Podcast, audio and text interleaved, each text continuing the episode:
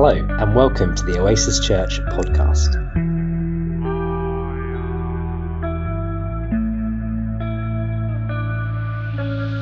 This talk is taken from our series Exploring Advent, a time when together we learn what it is to face darkness, see light, and wait expectantly.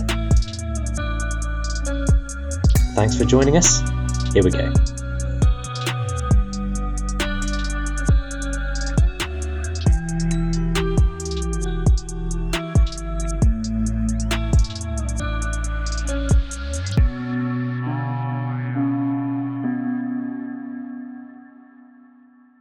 Isaiah chapter 40, verses 1 to 11. Comfort, comfort my people, says your God. Speak tenderly to Jerusalem. Tell her that her sad days are gone and her sins are pardoned. Yes, the Lord has punished her twice over for all her sins. Listen, it's the voice of someone shouting. Clear the way through the wilderness for the Lord. Make a straight highway through the wasteland for our God. Fill in the valleys and level the mountains and hills. Straighten the curves and smooth out the rough places. Then the glory of the Lord will be revealed, and all people will see it together. The Lord has spoken. A voice said, Shout. I asked, What should I shout? Shout that people are like the grass their beauty fades as quickly as the flowers in a field. The grass withers and the flowers fade beneath the breath of the Lord. And so it is with people. The grass withers and the flowers fade, but the word of our God stands forever. O Zion, messenger of good news, shout from the mountain tops. Shout it louder, O Jerusalem. Shout and do not be afraid. Tell the towns of Judah, your God is coming. Yes, the sovereign Lord is coming in power. He will rule with a powerful arm. See, he brings his reward with him as he comes. He will feed his flock like a shepherd. He will carry the lambs in his arms, holding them close to his heart. He will gently lead the mother sheep with their lambs.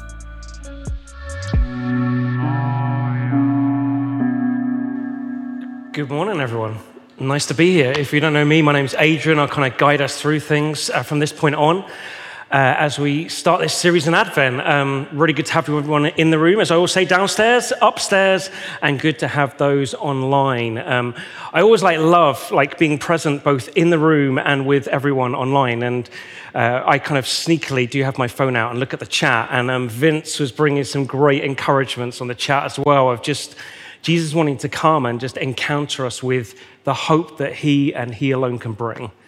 And that's what I'm hoping we'll discover through this moment in Advent as we start off, as we're going to look at this scripture over the next, uh, today and the next two weeks uh, that Becca so wonderfully read out to us. Uh, that's going to allow us a moment just to explore the wonder of what Advent presents to us. You see, in this scripture, we see that there's this um, message or messages that are given by God to be spoken out to bring comfort. How it starts off comfort, comfort. Like these words that are being spoken are meant to bring all who hear them comfort. And in actual fact, one of the messages that's given is a message that we'll find is picked up later uh, in the New Testament in one of the accounts, or several of the accounts, uh, revealing the life of Jesus, where it depicts and describes someone who's preparing the way for Jesus, John the Baptist. And if you like, in the same way as John the Baptist was using this message to describe the wonder of what he was doing, prepare the way for Jesus, that's what this passage is going to do for us. It's going to prepare us in this season of Advent to pause and reflect and remember the wonder of Jesus coming, taking on flesh, being born as a baby, then living a life, dying a death, being resurrected. It gives us a moment to prepare ourselves for the wonder of Christmas, but also to prepare ourselves for the fact that the story hasn't ended yet. That he truly is, as we've sung, the Alpha and Omega, the beginning and the end that it ain't over until he returns. And that brings us deep, immense hope. It's why, as we got to the end of our worship, there's this kind of grappling with our reality, our circumstances, the world around us, and yet the wonder of who Jesus is, and saying, We need you. And I hope we're going to see that uh, as we continue this morning. But in it, over the coming weeks, we're going to discover as we pitch ourselves in Isaiah 41 to 11 that we're going to look at how Jesus is the illuminating light and that he truly is the coming light. But today, I want to start us off in the reality that we are waiting in darkness or waiting in the darkness. Man, that's, that's like, you don't need that, do you? It's like Sunday morning. We're kind of like, oh, yeah, Jesus is in control. We've just done the worship bit. And now you sit up there, Adrian, and say, oh, yeah, but we're waiting in the darkness. that's heavy, isn't it? But that's the reality. The reality is we're waiting in darkness. See, the wonder is that we do live in this complex moment of the now and not yet. We live in this moment that Jesus has come. And that through his life, death, and resurrection, that he has declared and revealed victory over everything. And yet, that victory is not yet fully realized. The world isn't yet how it's meant to be. And Jesus will return and he will put everything right. It will be filled with his goodness, rightness, mercy, and love. That's what will characterize this planet. Therefore, we live in this paradigm of Jesus has come. That's what we celebrate at Christmas. But it's not the end of the story. Jesus will return. And therefore, we have to live in this dynamic of where we find ourselves in that gap. Tish Harrison Warren eloquently puts it like this To practice Advent is to lean into an almost cosmic ache, our deep, wordless desire for things to be made right, and the incompleteness we find in the meantime. You see, we dwell in a world still racked with conflict, violence, suffering, darkness, Advent holds space for our grief. And it reminds us that all of us, in one way or another, are not only wounded by the evil in the world, but are also wielders of it, contributing our own moments of unkindness or impatience or selfishness. Wow, like it's dark. And that's what the message of comfort comes with. It, it comes with this reality check. It's dark. In verse 60, the, God speaks and says, Be messengers, shout that people are like grass, their beauty fades as quickly as the flowers in a field. Wow, like, do you want to just turn to the person next to you and just declare that over them? Like, people are like grass their beauty will fade just like the flowers. And we're thinking, no, no, I came here to be encouraged. I promise you there will be encouragement, but maybe sometimes encouragement comes firstly with reality. See, what God is revealing through this is that we're like grass. In verse 7, the, the message will continue like, what does grass do? It withers. Like there's a frailty in being human. That's what God wants us to get hold of, that there's a frailty in our humanity. And the reality is that we live like grass that fades, that withers. It's meant to remind us that I don't think this is meant to be how it is. It's meant to remind us that we live in a fallen world. Like if we were to jump back to the beginning of the story where the Alpha, the beginner, reveals the wonder of what was meant to be and says, actually, this was created. You were created to be bearers of my image, to reveal the wonder and the goodness and love of me, to then go and care all that I created. That's what we were created for, to live forever. And yet, into that beautiful creation, we find that evil is there. Evil comes to seek to defile what was created. And humanity choose to kind of being kind of enticed by it in order that they would then say, actually, we, we don't want to live in the good of who you are, God. We want to live in the good of who we are. And as a result, like just three pages in or three chapters in, you find, wow, this thing that was created out of love to be enjoyed in love is broken. Is broken. And that in that brokenness, it reveals that rather than a creation that reveals life and love and goodness and peace and mercy, it's characterized by death and decay. Grass. Then continues. Oh, we're like flowers, beauty that fades. That word beauty actually is a word that we've grown familiar with over the last kind of few weeks. If you've been camped out in Oasis, you know we've just finished this series looking at the wonder of this story of Ruth. And Ruth is this beautiful story that continuously reveals this one word that's in the Hebrew language that we used several words to try and get to understand what it is. And it's this word, Hesed. Hesed, which means God's unfailing love and kindness. And that word, beauty, is Hesed.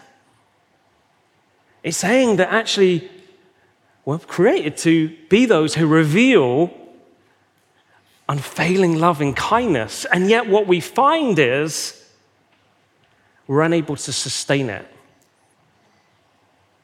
We fade in it as humans. We find that so easily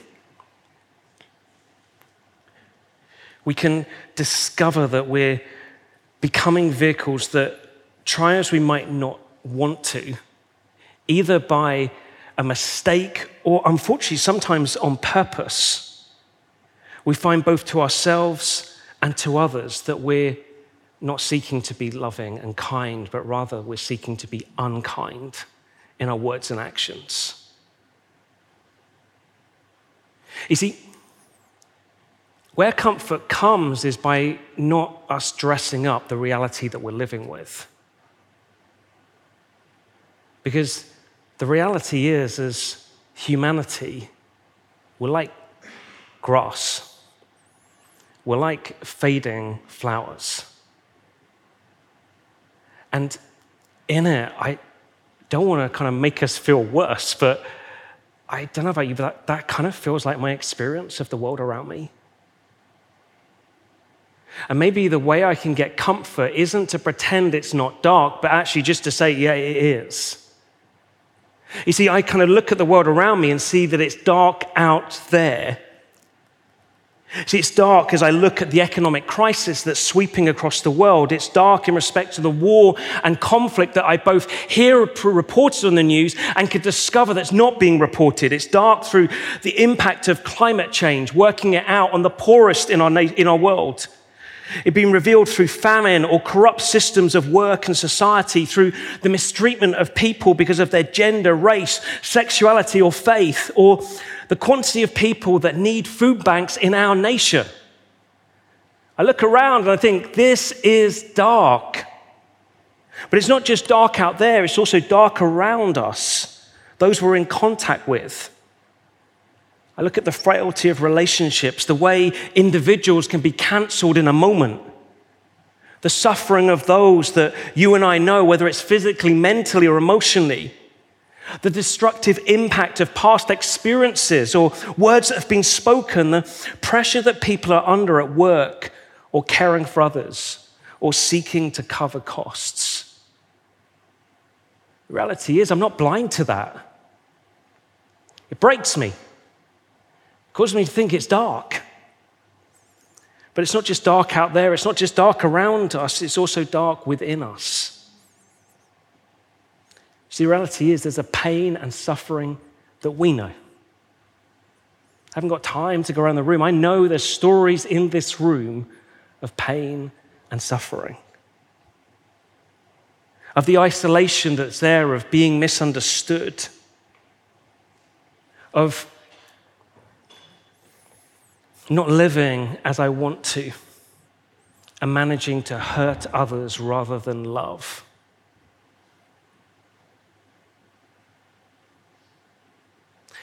And the thing is, darkness can feel overwhelming. A number of years ago, I and my friend Gus went to an art exhibition at the Mac. And it was a very weird exhibition. It was a room where they literally made it pitch black, like there was no light in it. And in the center of the exhibition was um, a vat of oil uh, that stank and in the background was the noise of a mine shaft, and it was the longest mine shaft in the world. And so as you went into this room, you had this sensory overload. That was the design a sensory overload of the cost of what we enjoy to power our stuff, but what it brings. As you have this utter darkness, stench of oil, and this noise just coming at you from everywhere of this lift shaft. Now, I went into this room and I went in with Gus, and as we stepped in, I knew one thing and one thing only was going to happen because I know my friend Gus. And that was he was going to run away from me and wait for me to be at a point of isolation and feeling very alone in order that he could creep up on me and cause me to scream. That was it. That was his entire goal. I knew he wasn't in there to get to grips with the wonder of what we were seeing, uh, or not seeing, or hearing and sensing around us. And so there I was, stood in the middle of this room by myself, knowing that at some point a hand was going to grab me. And the reality is, I knew that. I knew the hand was coming. I just didn't know when. And I had every sense available. I was putting my hands out, trying to work out where he was, kicking my legs out, thinking, I know I'm going to get you. Now, some of you thinking, but why didn't you go for him? He's just too quick. so I'm stood there in darkness for several minutes. After several minutes, I start to think, aha, his plan has failed because he's found himself lost and he's probably headbutting a wall somewhere. And so I start to quietly just chuckle to myself. And in that place of kind of just thinking, I'm okay in the darkness, I feel this hand grab my back and I scream like nothing else. And as I'm screaming there, the door swings open and a Mac employee switches on a torch and says, Are you okay? and I go from a very high pitched voice to a very low one. Yes, oh, I am very well, thank you. Um, here's the deal darkness can feel overwhelming. See, in that Mac, however kind of a sense of nonsense it was, in that darkness, I genuinely felt disorientated. I genuinely felt afraid. And to be honest, there were moments where I started to feel hopeless of when's this going to end? And I think that's what it's like. Like, as we face the reality of the darkness out there, the darkness around us, the darkness inside us, it can cause us to feel overwhelmed. It can cause us to feel over, afraid. It can cause us to start to despair. But here's the beauty and the wonder we're not left in darkness. And we don't need a Mac employee to come in with a torch. Rather, we have one who comes, who is light, and comes into our dark. N.T. Wright puts it like this Christmas is God lighting a candle. And you don't light a candle in a room that's already full of sunlight, though I'm about to. You light a candle in a room that's so murky that the candle, when lit, reveals just how bad things really are. You see, it is dark.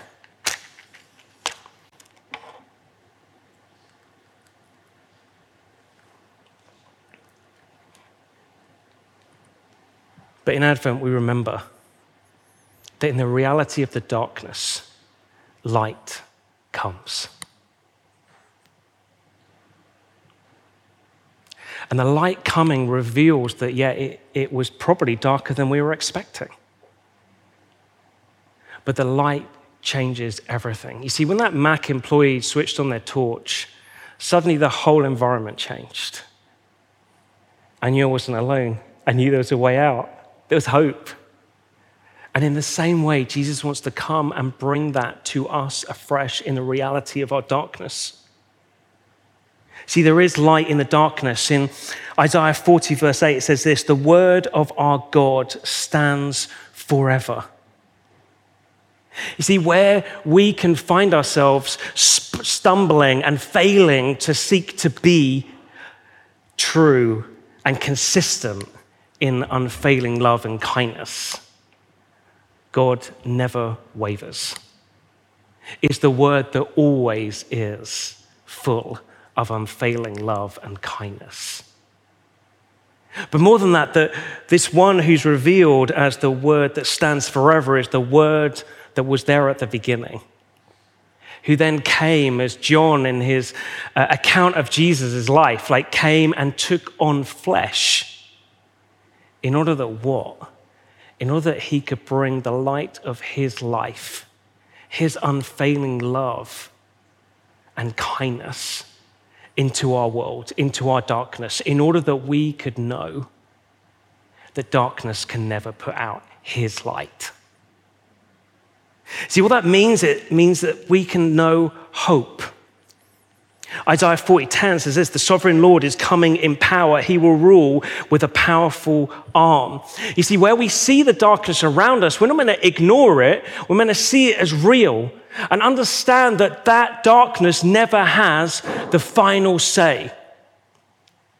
That because light has come, light will return. And Jesus is powerful. He's powerful enough to cause all darkness to go. Like, if we had time, we could go and read at the end of the Bible, where it starts to reveal what it looks like when light comes to fill the whole of the earth and universe. And it reveals, in summary, that this place, this world, becomes a world that's full of His unfailing love and kindness. And one of the weird descriptions John gives, he says, actually, there's, there's no need for protection because it's just light all the time. It's like there is no darkness anymore. Light is there forever. So we're meant to know that actually this light coming speaks hope. Hope that Jesus will return. Hope that Jesus has the final say. But it's also to bring comfort. Isaiah 40, verse 11 says this He will carry the lambs in his arms, holding them close to his heart. See, Jesus meets us in our darkness. And he is a loving shepherd. I love the image of a shepherd who is not only holding the lamb, but is holding the lamb close to his chest, close to his heart. That we have a shepherd who understands our darkness. And not only meets us in it, actually longs to cause us to know his love, his protection, his provision. That Jesus is longing to allow us to know that we are found. We are not alone. We are understood. We are loved. Like, do you need to hear that today? The one who has power says, Yeah, it's dark, but my light comes afresh to you today in order that you can know you're found, you're not lost, you're known, and you're not alone and you are loved. But he's also the one who comes to transform. In verse 40, 11, it says this He will gently lead. See, Jesus longs to gently lead us into more of his life that he affords us. A life that is saturated with his life giving light. That light that is all about his unfailing mercy, love, and kindness. That's what he's wanting to do, to lead you gently into having a life that's more encompassed, more shaped, more drenched in his light that is his unfailing love and kindness. Does that sound attractive? Like it does to me. Like, why do I fool around with stuff that does me no good? When what's on offer is a life that's just filled with Jesus' unfailing love and kindness. And you see, as I get gently led away from that stuff into this, it then starts to shape more and more of my life in order that I then begin to reveal that to other people. See, yeah, it's dark. But Jesus meets us in the darkness. Like, do you need Jesus to meet you today? I know in this last week I really have. It's part of the joy of being able to prepare before today. You know, yesterday I got to go to this Christmas fair and like my family like, you're such like a bah humbug. And part of me is like, I don't love that sort of thing. That's an honest truth. And I'm sorry to those who saw my facial expression who just trying to sell their wares. And there was me kind of grumpily walking around going, hmm. um, but part of it is also that it feels like those moments that it's like polishing up the darkness I'm like, no, no, it's just dark. I was just sitting thinking, it's dark. And Jesus, I need you. Jesus, we need you. And it's in those moments that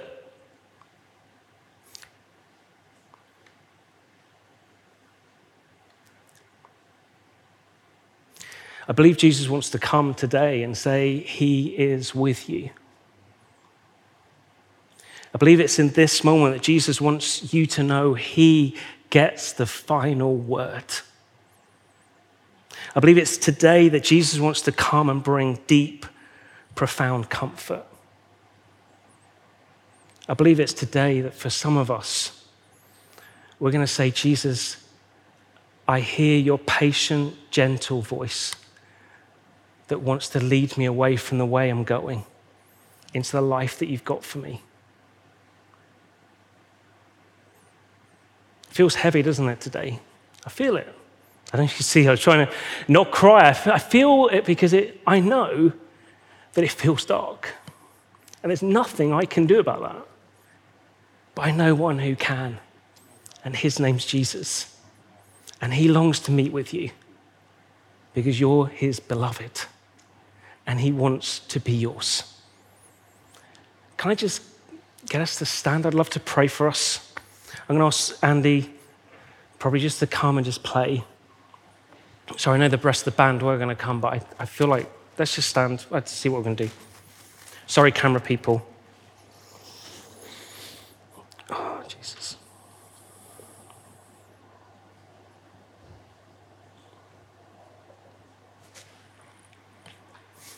Just where you are, can I just encourage you just to close your eyes just so you don't get distracted by anything or anyone?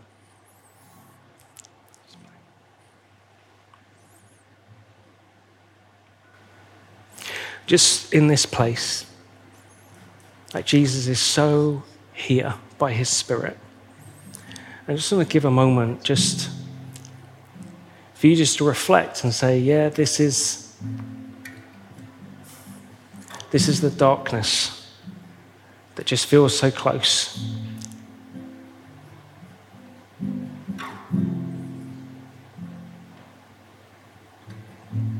And it's into this that Jesus wants to meet with you. Not the pretending, not kind of saying, no, no, no, it's okay. I know it's going to be okay in the end. No, no, it just feels dark. And Jesus wants to meet you in that place.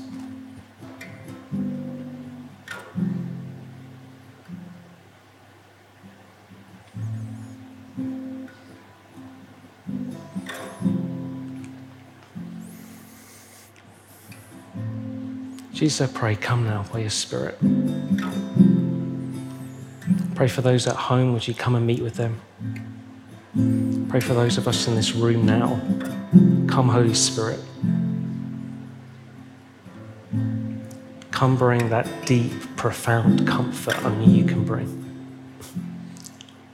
Come speak the words that say, yeah, Jesus has the final say.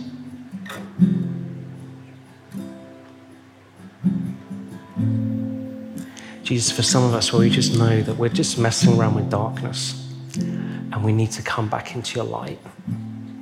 We thank you for your patience. We thank you for your forgiveness and we just turn to you and say, We're in. We want more of your life.